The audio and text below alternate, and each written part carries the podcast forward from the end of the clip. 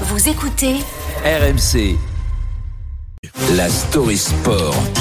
Avec Thibaut Texer. Thibaut, euh, Netflix. Netflix suit le sport de près depuis quelques années et les séries documentaires se multiplient. Après le foot, la Formule 1, le cyclisme, la plateforme a diffusé en début d'année les premiers épisodes de Breakpoint, une série documentaire dans les coulisses du tennis mondial avec une bande annonce digne d'un blockbuster américain.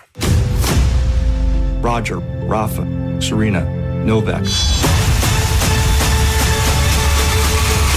de la tension, Wow. comme pour la peur, Formule 1. hein. On ça parle fait de tennis, hein, rappelons-le, On hein. parle de tennis, voilà. Mais comme pour la Formule 1, Breakpoint propose une plongée dans les coulisses, dans l'intimité des sportifs. Et récemment, c'est la Française Caroline Garcia qui a été approchée. faut peser un peu le pour et le contre parce que c'est quand même des choses qui sont quand même assez intrusives, la façon dont ils filment et tout ça. Et il faut que si t'es pas à l'aise avec, ça sert à rien de le faire. Intrusive jusqu'au petit déjeuner avec les enfants dans la préparation d'un tournoi ou encore dans le vestiaire juste avant un grand match. Mais à ce petit jeu, Netflix ne peut pas tirer les ficelles comme pour une fiction. Et même si tout est monté de manière à nous tenir en haleine, c'est le scénario de la vraie vie qui se déroule sous nos yeux. Et parfois, la machine déraille. On parle de malédiction Netflix. Bah, prenons l'exemple de l'Open d'Australie sur les 10 sportifs suivis.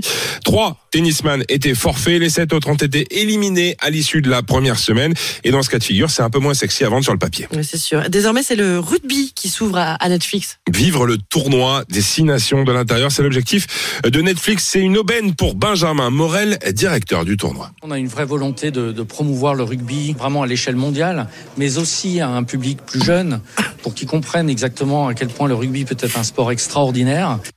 Et ce dernier a d'ailleurs discuté avec certains acteurs de Drive to Survive en Formule 1 avant de donner son accord. Mais l'idée ne séduit pas tout le monde, à l'instar de Warren Gatland à la tête du Pays de Galles. Je suis un peu partagé. Je pense que c'est positif pour le rugby, bien sûr. C'est bien pour promouvoir notre sport, mais en même temps, dans ma position, avoir des caméras autour de nous au quotidien, ce n'est pas la partie la plus facile du métier. Quand les journalistes cherchent des angles et des histoires à raconter. Un avis que ne partage pas le capitaine des Bleus, Antoine Dupont. Il voit un point positif, la proximité avec le public. C'est toujours important de pouvoir partager euh, avec les fans euh, ce qui se passe de l'intérieur. C'est ce qui leur plaît, c'est ce qui nous plaît aussi à nous en tant que fans quand on, on suit d'autres sports. Après, il va falloir trouver un équilibre entre euh, garder l'intimité d'un groupe et, montrer des moments de partage avec tout le monde. Et le tournage a déjà débuté. Les premiers épisodes devraient être diffusés l'année prochaine.